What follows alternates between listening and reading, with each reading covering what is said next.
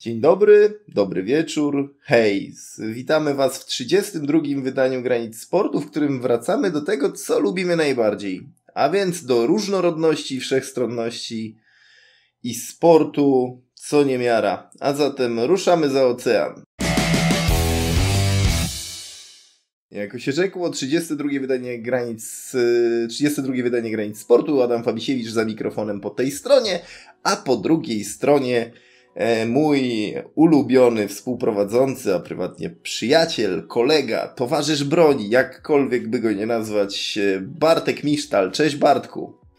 Obawiałem się, że powiesz jeszcze brat krwi, ale to byłoby chyba lekko przesadzone. Chociaż, no, wiesz, ja, ja nigdy się nie zastanawiałem nad tym, co by było, gdyby doszło do jakiejś tam sytuacji, ale to takich rzeczy się, nad takimi rzeczami się nie zastanawiasz. To jest decyzja natychmiastowa.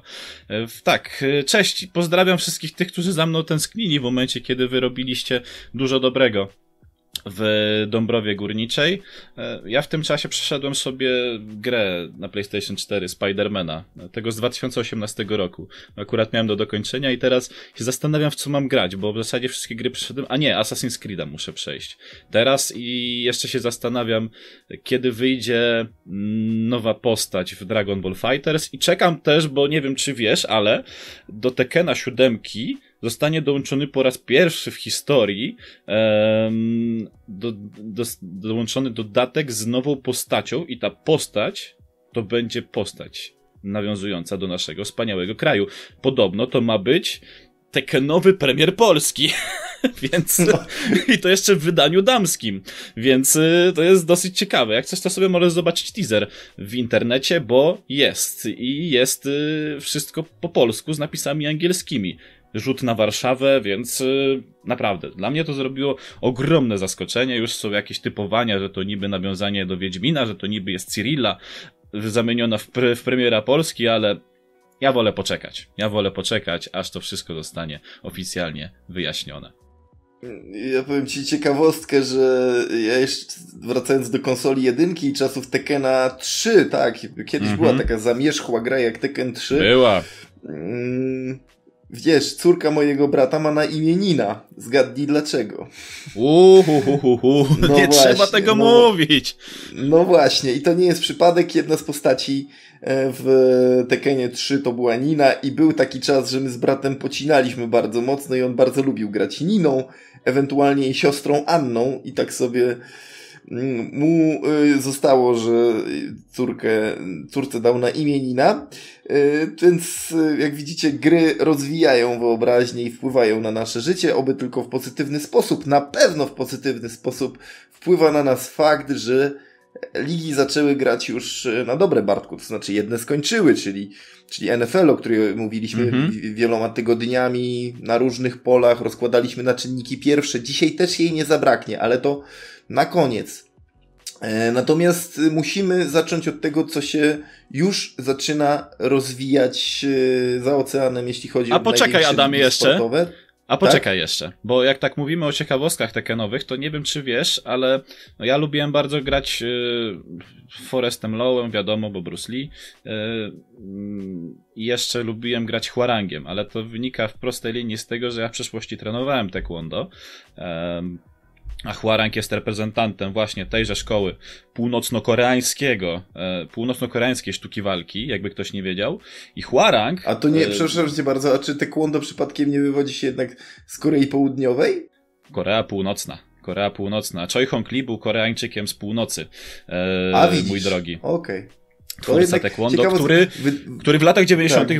swoją drogą przyjechał kiedyś do Polski, no bo e, w Polsce jest jedna z lepszych szkół taekwondo na świecie, jakby ktoś nie wiedział. Tutaj akurat szkoli się naprawdę fantastycznych e, ludzi, jeżeli chodzi o zakres taekwondo, tylko że niestety zasady pozwalają dostać się do maksymalnie siódmego dana, jeżeli chodzi o Europę, bo aby dostać dana wyższego, czyli ósmego i dziewiątego, który jest już najwyższym danem, to niestety trzeba być już rodowitym Koreańczykiem e, i trzeba mieć tam pochodzenie, trzeba się stamtąd tam urodzić, więc to jest tak uwarunkowane, ale to nie umniejsza w ogóle jakości, jeżeli chodzi o taekwondo e, z Polski.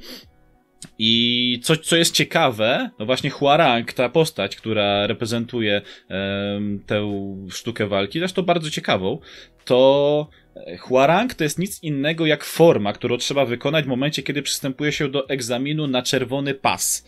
E, czerwony pas to jest powiedzmy sobie taka przedostatnia droga do czarnego pasa, później jest półczarny i czarny, e, ale to jest właśnie forma, którą trzeba wykonać czyli układ ruchów, kopnięć, uderzeń, bloków, e, którą właśnie on sam prezentuje swoją drogą w Tekenie Trójce, tylko że do połowy, w momencie kiedy nikt z nich nie gra i się pokazuje rzut właśnie na Huaranga i na matę, to on zaczyna wykonywać właśnie tę formę.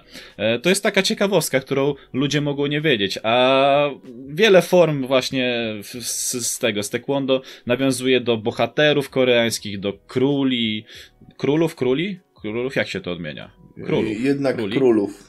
Królów, dobrze, królów. Y, do na przykład y, przyrody, czy do jakichś powiedzmy sobie mędrców. No to jest tak tylko woli ścisłości, jakby ktoś chciał się zaciekawić tym tematem, ale Huarang właśnie wzięło się od formy. A sam, sama postać w ogóle dla mnie jest najlepsza. Huarang jest zajebisty. No tak, ja lubiłem jeszcze pogrywać sobie Edim Gordo i nim z kolei byłem bardzo dobry, ale mm. to są właśnie granice sportu, drodzy Państwo, drodzy słuchacze. Mówimy o czymś y, i często sami się dowiadujemy czegoś o życiu, czegoś, co nas zaskoczy. Mnie na przykład zaskoczył e, zaskoczyły informacje pozytywnie, które przekazał e, Bartek, czegoś się nowego dowiedziałem. Mm, no i mam nadzieję, że wy też się czegoś e, nowego dowiedzieliście już, a dowiecie się jeszcze więcej, to obiecujemy, bo teraz już e, na serio przechodzimy do lig e, rozgrywanych za oceanem. I tak przed programem Bart, Bartkiem troszkę się uśmiechaliśmy, że no, są kreatywni ci Amerykanie na określanie przedsezonowych rozgrywek w baseballu bo ruszyło granie w Major League Baseball w Stanach Zjednoczonych i w Kanadzie. Tak, dodajmy, że kanadyjskie drużyny też w MLB y, grają, ale to na razie są gry przedsezonowe i tam takie ligi o ciekawych nazwach. Liga kaktusowa, I co tam jeszcze jest, Bartku? Liga Greyfruitowa jeszcze, bo to jest podział na, powiedzmy sobie, tak jak masz American League, to jest chyba Liga Greyfruitowa, a odpowiednik National League to jest Liga Kaktusowa. E, więc no masz takie dwie nazwy. Ale one określają po prostu ligi, które grają w meczach przedsezonowych. To jest powiedzmy takie spring warm-up, jak to określają Amerykanie. Przez cały bity marzec będziemy oglądali przygotowania do sezonu regularnego, który rozpocznie się w prima aprilis i to nie jest żart. Wtedy się rozpoczyna sezon regularny kończy się 3 października, jeżeli dobrze pamiętam. 162 spotkania rozegrają, rozegra każda z drużyn, więc myślę, że zawodnicy sami w sobie będą zadowoleni, bo akurat w baseballu jest trochę inaczej, jak w każdej innej dyscyplinie amerykańskiej, jeżeli chodzi o sporty drużynowe. Mianowicie tutaj płaci się od ilości spotkań rozegranych, dlatego tak bardzo zależało w zeszłym roku samym zawodnikom na jak największej ilości meczów, no bo oni od spotkań, im więcej spotkań rozegrają, tym więcej pieniędzy pieniędzy zarobią. E, a to, że muszą nieraz grać w jednego dnia dwa spotkania, to dla nich nie jest żaden problem. Więc tutaj dodajmy, akurat. Tak? Tak, dodajmy jeszcze właśnie a propos tego, co mówisz. E, wymiar 162 spotkań w tym e, sezonie to jest powrót do tradycyjnej formuły i tak. tylu meczów, ile się grało prze, w czasach przed wiadomo czym. Mhm. I rzeczywiście gramy pełen wymiar sezonu zasadniczego. E, I tak jak mówisz, upchnięcie 162 meczów e, w ciągu 7 miesięcy e, to nie jest, czy tam 6 nawet, to nie jest dla baseballistów coś niemożliwego do wykonania. Tam się zmienia Mm, shifty, zmieniają się ludzie, którzy odbijają, którzy narzucają piłkę, nie ma z drugiej strony aż tak wiele biegania, nie ma takiego wysiłku atletycznego jak w innych dyscyplinach, więc zmieszczenie tych 162 spotkań mm, wydaje się y, właściwie normalne, ale ty postawiłeś jeszcze przed programem taką tezę, że to chyba już oznacza w przypadku e, zarządu ligi, że postanowiono jednak płynąć z prądem, nie martwić się tym chyba do końca, co się dzieje i może nie tyle olać obostrzenia, co po prostu postawić na pewną normalność w czasach, w których przyszło nam żyć.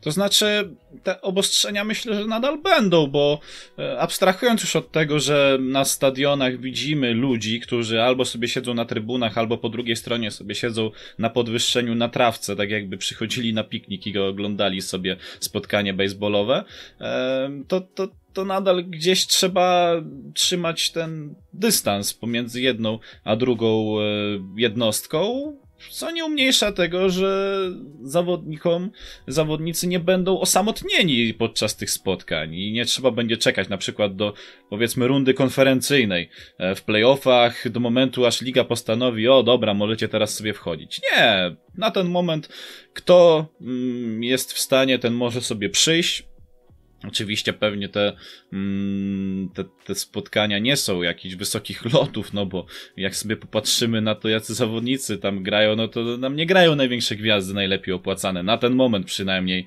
e, czy to jeżeli chodzi o Dodgersów, bo pewnie jak oglądałeś tą demolkę na Colorado Rockies, no to tam nie miałeś najlepszych zawodników. Patrzyłem na spotkanie na przykład Yankees z Baltimore Orioles, to tam też nie miałeś najlepszych zawodników. Przy, przy, Angels, Angels też nie, wy, nie wystawiali swoich najlepszych graczy, tak samo San Diego Padres i tak dalej. A przypomnij mi, w Dodgers chyba tylko z tych takich y, naprawdę kozaków to grał Max Mansi, nie? Tam, mm -hmm. no bo nie było Mukiego Betsa, ani Claytona Kershawa, więc, y, więc dano na razie im odpocząć, żeby przygotowali się w odpowiednim momencie, no bo wiadomo, jeżeli ci wy, wy, wyskoczy nagle kontuzja u twojego franchise playera w, i to w meczach przedsezonowych, no to co masz robić w momencie, kiedy już się sezon zacznie?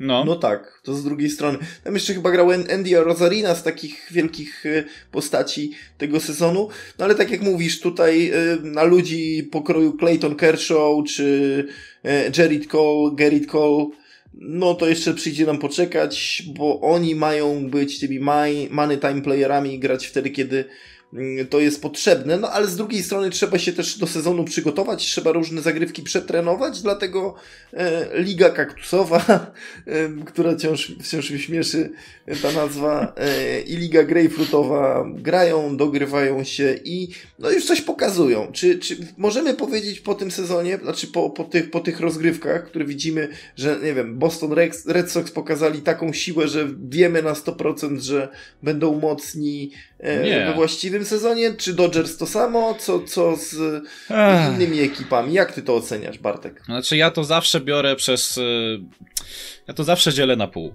Bo sezon przygotowawczy nigdzie ci nie odzwierciedli prawdziwej mocy e, przerobowej w sezonie regularnym, no bo tutaj masz 162 spotkania, tutaj się może wydarzyć naprawdę wszystko, e, co mm, oczywiście wiesz, ludzie będą powtarzać, że Yankees są faworytem, Dodgers są faworytem, e, że Padres są faworytem, e, bo wiele z tych ekip to, jest, to są ekipy historyczne, które jednak zadbają o to, aby e, potwierdzić swoją skuteczność już w sezonie regularnym. Natomiast to jest na razie taki, taki sezon na rozgrzanie się, tak jak to Amerykanie określają.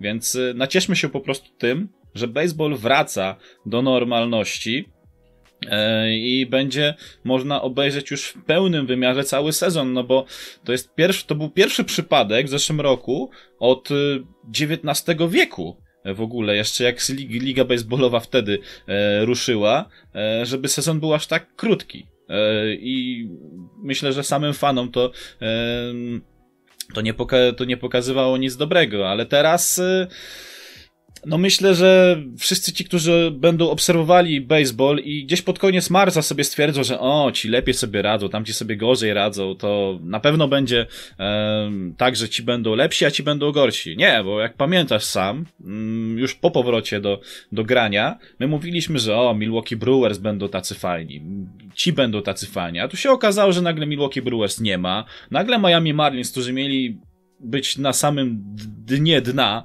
e, wskakują ci na miejsca, które gwarantują im playoffy. Mało tego, jeszcze przechodzą e, do dalszej rundy. No i kurczę, rodzi się wtedy zapytanie, no to jakim cudem? W baseballu jest niestety, albo nawet stety tak, że tutaj nie masz jednej drużyny, która ci będzie rządziła niepodzielnie i stworzy ci dynastyczną serię. Przynajmniej na ten moment, no bo wiesz, czasy Jankesów już dawno minęły. Myślę, więc nie trzeba tutaj z uporem maniaka trzymać się tej teorii, o, to masz tylko Yankees i Dodgers, no bo, no bo reszta to w ogóle jest mało znana. Nie. No przecież przykład Tampa Bay Race pokazuje e, dobitnie, że każdy może się do, dostać do World Series i każdy e, może zawalczyć o swoje. Houston Astros też to pokazali, chociaż no, oni akurat pokazali też tę ciemniejszą stronę baseballu. E, Boston Red Sox e, też e, przecież dochodzili do World Series, czy nawet moi Angels, którzy w 2002 roku przecież wywalczyli mistrzostwo e, w World Series, to, to wszystko jest podyktowane tym, kto akurat się najlepiej przygotuje do, danych, do danego sezonu, a to, czy masz najlepszych zawodników, od razu ci nie da mistrzostwa, bo gdyby tak było, to mielibyśmy finał Yankees Dodgers, a tak nie było. Całe szczęście, że tak nie jest. Y, ja się spodziewam, że to będzie naprawdę ciekawy sezon i ja konsekwentnie w tym roku będę obserwował i liczył po cichu na Atlanta Braves. Y, byli bardzo blisko sprawienia dużej niespodzianki w zeszłym roku w playoffach, no ale Dodgers dali radę, przetrwali i no i zdobyli mistrzostwo. To, to mhm. się liczy. Mm, natomiast y, to będzie długi sezon. Będziemy do niego wracać z Bartkiem, będziemy o nim mówić bardzo często. Podobnie jak często będziemy mówić o rozkręcającym się z kolei coraz bardziej sezonie zasadniczym NHL, mamy już za sobą w wielu przypadkach ponad 20 spotkań rozegranych przez różne ekipy. Wiadomo, sytuacje związane z ograniczeniami, y, testowaniem i tak dalej, protokołami powoduje, że nie wszystkie drużyny mają rozegraną równą liczbę spotkań, ale to, co już zobaczyliśmy, pozwala powiedzieć poniekąd, jak ten sezon będzie wyglądał i kto będzie mocny. I mnie się rzuca na pierwszy plan e, to, że Tampa Bay Lightning znowu są ekipą, która w sezonie zasadniczym pokazuje moc. To nic nowego w zasadzie można by powiedzieć, bo oni co roku są bardzo mocni w sezonie zasadniczym, a problemy zaczynały się w playoffach. W zeszłym roku przełamano klątwę i, i zdobyli y, ludzie z Florydy mistrzostwo. E, czy dla ciebie kandydatem numer jeden w tym roku jest Tampa? Wiesz, jakbyśmy się mieli trzymać e, tego, kto, się, kto akurat zajmuje pierwszą pozycję w swoich, e, swoich dywizjach, no to wychodzi na to, że Toronto Maple Leafs, którzy od, o Boże, od lat nie będę już liczył od ilu, bo naprawdę od wielu, wielu lat nie mogą się przebić do finałów NHL. to zajmują obecnie pierwsze miejsce, no i no i jak mam wtedy e, powiedzieć, e, czy ta, czy ta ekipa zajdzie gdzieś daleko? E, wiesz co, z Tampą jest tak, że no, oni będą na ten moment gorący, no bo póki masz taki skład, jaki masz, to, to nie możesz się spodziewać niczego innego, jak co najmniej playoffów, um, ale to jest dopiero początek sezonu, wiesz, myślę, że za jakieś dwa miesiące dopiero będziemy mogli powiedzieć tak jasno, że okay, nasze typy się e, potwierdziły, e, no bo wiele drużyn na razie jeszcze ociera się o tę strefę e, playoffową i na ten moment, ja przepraszam, że tak spoglądam co chwila, ale wygodniej mi jest z telefonu odczytywać sobie tabelę niż e, z ekranu e, w laptopie. To jeżeli miałbym teraz powiedzieć Ci, czy te drużyny, które obecnie znajdują się w strefie playoffowej, mają szansę gdzieś zawalczyć daleko, no to no, byłby z tym spory problem. By się to jeszcze kłóciło, więc e, najbardziej mi się kłóci z tym, że Nashville Predators są chociażby poza strefą playoffową. A przecież to jest drużyna, która no, rokrocznie pokazywała e, dobre rzeczy. To nie zaskakuje mnie, że chociażby Winnipeg Jets, czy Vegas Golden Knights, albo St. Louis Blues znajdują się e, na wysokich pozycjach. Tampa też mnie nie zaskakuje. Washington Capitals, czy Boston Bruins. E, to samo więc y, na ten moment drużyny się mocno rozkręcają, ale zobaczysz, przyjdzie taki moment, że komuś przytrafi się kontuzja, ktoś będzie musiał przesiedzieć na ławce z powodu jakiś, mm, z powodu tego, że trafi do protokołu e, zdrowotnego i będzie musiał odczekać swoje, aż wróci do, e, do normalnego grania. Komuś będzie, nie wiem, kogoś na przykład się przetransferuje, czy, czy coś innego się e, wydarzy, no dużo pytań, na które nie znamy odpowiedzi. W ogóle to jest też ciekawe, bo zauważ, gdzie znajduje się rywal e, Tampy e, z, z tego, e, z, z finałów, bo Dallas Stars obecnie okupują, e, mój drogi, pozycję ostatnią swojej, e, swojej dywizji.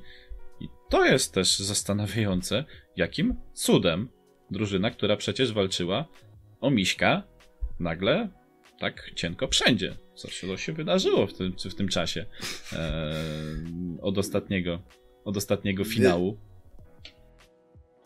Wiesz co, a mnie to już nic nie zaskakuje w tym temacie, dlatego że NHL taka jest. W zasadzie oglądasz tę ligę i wydaje ci się, że wszystko powinno być ułożone, najlepsi wygrywają, najsłabsi przegrywają. Ale tak się w NHL nie dzieje.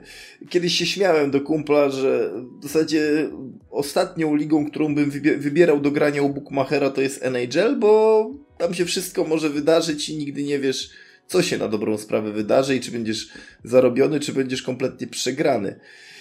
I tak patrzę na ten sezon, że na razie jest, e, rozkręcamy się powoli, ci są słabi, ci są dobrzy, w sumie cieszę się, no bo Black Hawks na razie e, całkiem nieźle sobie radzą, ale zaraz się może okazać, że jednak tak jak mówisz, kontuzje, protokoły meczowe, które nie pozwalają, protokoły medyczne, które nie pozwalają grać, wiadomo z jakiego powodu i mamy mm, sytuację, w której się wszystko odwraca. Ale ciekawi mnie Twoje zdanie na jeden temat, bo przyszło mi do głowy takie pytanie.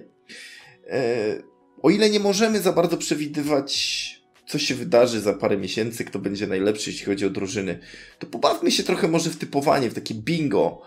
Który z graczy mm, młodego pokolenia, którzy czekają, żeby zdetronizować to myślenie o, o, o, o tym, iż Crosby jest najlepszy, że Owieczkin to ten jego wielki rywal, zawsze starcie tytanów, gdzieś po drodze jeszcze Patrick Kane, Jonathan Taves, Steven Stamkos, ciągle te same nazwiska od lat się przewijają. Znamy to dobrze z piłki nożnej.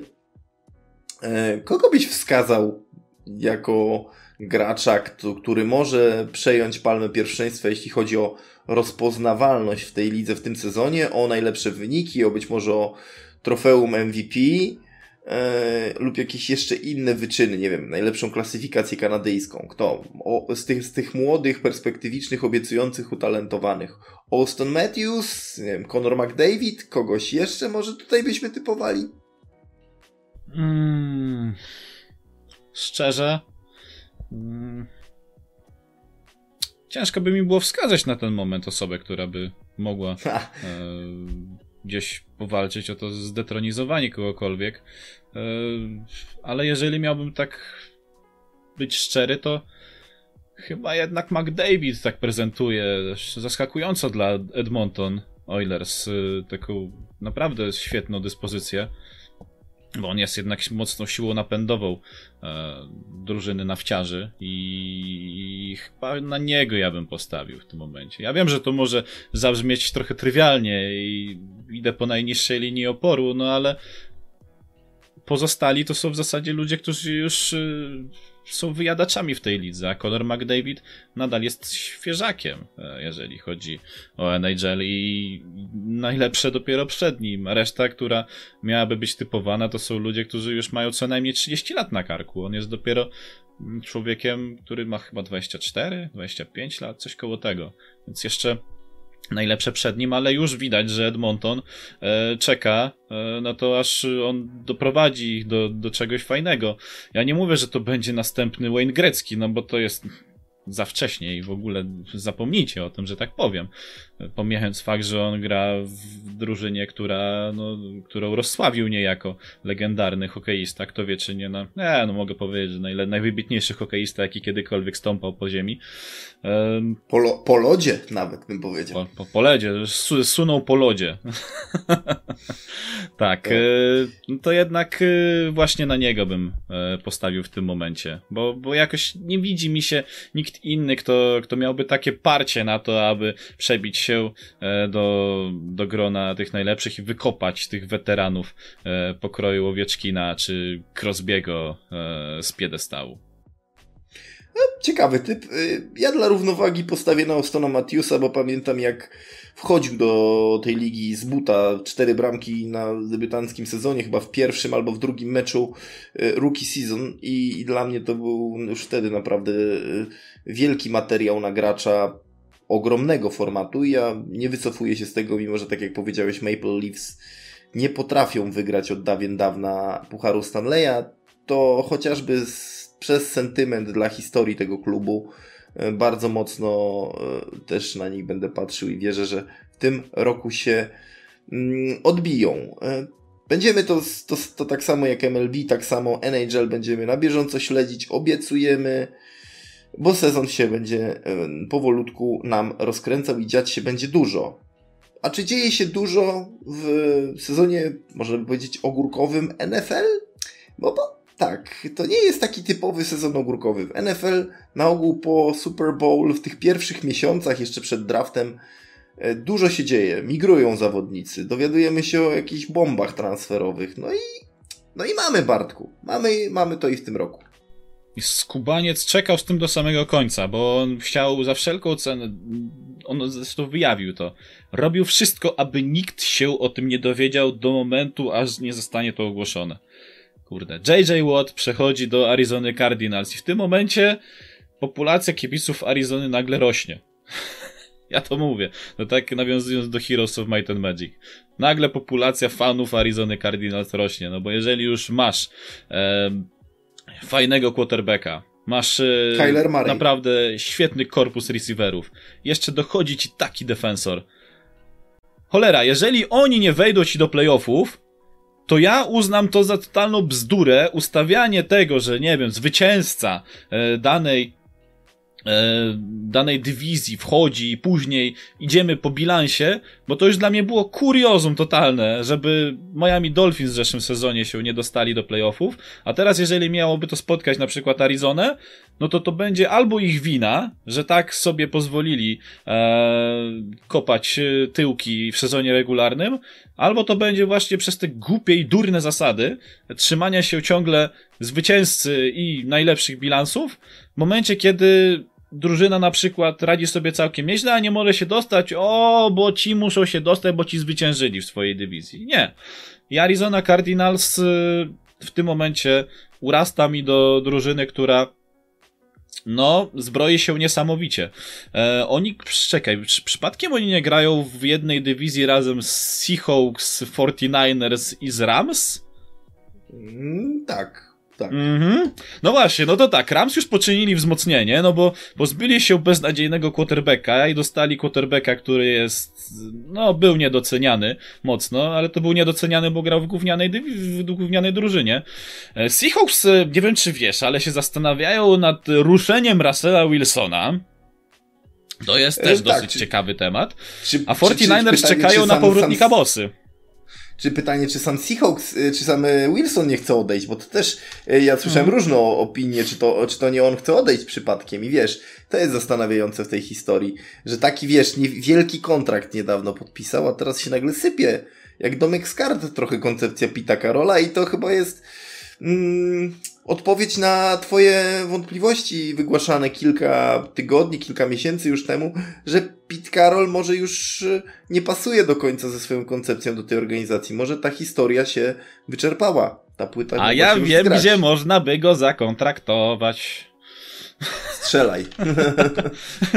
no stary, już od jakiegoś czasu mówi się o, o tym. Widziałem zresztą filmik. Jak Drew Brees się ładnie szykuje do sezonu regularnego. Mm no, wiesz, no, szykować się możesz, ale to on może dla siebie trenuje. E, kto, kto, by to, kto by tam wiedział. Zresztą sam powie, to, to będzie wszystko wyjaśnione. Ale w momencie, kiedy e, uwalnia ci się okazja do pozyskania takiego quarterbacka i w zasadzie nie masz drużyny, która by ci mogła go przejąć, no plus minus 49ers, e, to, to w tym momencie Rodzi się pytanie, czy przypadkiem Sean Payton nie chciałby go w swojej drużynie, nawet ze swoją koncepcją rotacji quarterbacków i w momencie, w którym jednak Tyson Hill no, wymaga podpisania e, kolejnej umowy, bo ja nadal nie jestem przekonany, czy Michael Thomas będzie w pełni sprawny po tych dwóch operacjach, które, które na niego czekają i po rehabilitacji. Może być tak, że Michael Thomas całego sezonu nie rozegra, a w tym momencie zwalniać się możliwość przestrzeni finansowej um, dla samej organizacji z Nowego Orleanu. Więc y, ja bym się mocno zastanawiał, czy nie można by jakoś tego finansowo upchnąć, e, bo no bo tak jak już powiedziałem, no ten kontrakt Tomasa można ewentualnie ruszyć. Ja nie mówię, że, że, że, że, to, że to nie jest zawodnik, na którego nie należy stawiać, ale można by coś podziałać rotacyjnie. Oczywiście ja nie patrzyłem niestety na, na to, jak prezentuje się sytuacja finansowa e, z drużyny z Nowego Orleanu, więc tylko sobie gdybam. Ale no jakby tak było, no to masz doświadczonego rozgrywającego, silnego, który ci też może pobiec, tak jak e, Tyson Hill, e, który myślę by się świetnie odnalazł z Alvinem Kamarą i całym korpusem ofensywnym, e, który na pewno miałby lepszy pass protection niż w Seattle i gdzie defensorzy robiliby dla niego tak dużo, że on miałby możliwość rozgrywania no, monstrualnych ilości minut na, na boisku, więc yy, wydaje mi się, że to by była dla niego najlepsza opcja. Pytanie tylko, jak to z finansami pogodzisz? To jest zawsze dobre pytanie, yy, na które trudno znaleźć jednoznaczną odpowiedź, bo wiesz, bez wątpienia Russell Wilson jest lepszym quarterbackiem niż yy, James Winston. Bez wątpienia trzeba się szykować na to, że Drew Brees y, jest blisko, nie chcę jeszcze powiedzieć emerytury, ale on sam o tym mówi i jest na etapie zastanawiania się i mnie też zastanawia fakt, że zgodził się na e, przejście z pensji dwudziestokilkomilionowej na minimum dla weterana, więc tak jakby robili sobie miejsce w Solery Cup i mhm. obawiam się, że może to być ostatni sezon dla, dla Drew Breesa, że był to ostatni sezon dla Drew Breesa, zobaczymy, nie przesądzajmy. Natomiast faktycznie potrzeba quarterbacka, który będzie franchise, będzie gościem dopasowanym do mocy organizacji. Wilson na pewno takim jest, ale też z drugiej strony myślę, że na pewno e, rodzina Allenów e, i ich doradcy nie zechcą tak łatwo oddać e, Russella Wilsona do, do innej drużyny. O Więc... Boże, teraz mi coś się zaczęło się mienić w oczach. Zapomniałem, że przecież Deshaun Watson jest jeszcze do ruszenia. O matko no i to by było, to, by, to by było ciekawy, ciekawy ruch. Myślę, że już tak zupełnie na koniec, bo musimy powoli kończyć. Y, jest y, na pewno to ciekawy, ciekawa postać i Deshaun Watson jeszcze coś odstawi w tym off-season i jeszcze możemy się przekonać, że się gdzieś przeniósł ja tak obstawiam, że to jeszcze się może wydarzyć. Tak, też mi się wydaje, że to może się wydarzyć. A ciekaw jestem, czy Alvin Kamara nauczy się unikać defensywy śniegu, bo jak oglądałem jego filmiki z Montany, jak się uczył jeździć na desce snowboardowej, no to wiesz, mijanie defensorów w NFL to nie sprawia mu problemów, ale już ucieczka przed śliskim e, podłożem na desce, no to myślę, że tyłek go nieraz zabolał. Polecam obejrzeć. Swoją drogą, tak, swoją drogą to ciekawe doświadczenie. E, widzieć jak e, off-season poczynają sobie sportowo gracze NFL. E, Cheetah, czyli Tyreek Hill, e, pakuje piłkę do kosza z wyskoku i daje rada. Nie jest to najwyższy chłopak. E, to samo kilka dni temu mignął mi Miles Garrett, który z miejsca wskakuje na wysokość bodajże około 130 centymetrów a jest y, defensive, y, defensive edge'em, więc tak. no, jakby w pass rusherem, więc, więc to jest, to są po prostu przekozacy atletyczni. Także na to też się miło patrzy. Temu też się będziemy przyglądać w tym off-season, bo warto y, i innym sprawom w kolejnym wydaniu Granic Sportu również będziemy. A za dzisiaj dziękuję już Adam Fabisiewicz i Bartek Misztal. Dzięki za dzisiaj. To było 32 wydanie Granic Sportu. Bądźcie z nami za tydzień, bądźcie z nami e, w naszej nowej sferze podcastowej, na naszym, e, odwiedzajcie nasz nowy kanał e, Granice Sportu, można również zaglądać na kanał archiwalny, gdzie znajdziecie wszystkie dotychczasowe podcasty, zapraszamy na Spotify i zapraszamy do subskrypcji wszystkich tych kanałów. Zostawcie łapkę w górę, zostawcie komentarz, chętnie na niego odpowiemy. E, zalajkujcie nasz fanpage na Facebooku, na Twitterze, będzie nam bardzo miło, bo to będzie taka odpowiedź, że to co robimy jest dla Was cenne i wartościowe e, i dla nas też taka motywacja, ale sportowa na pewno, żeby to robić dalej, tak jak robimy. Dzięki za dziś i do usłyszenia za tydzień. Na razie.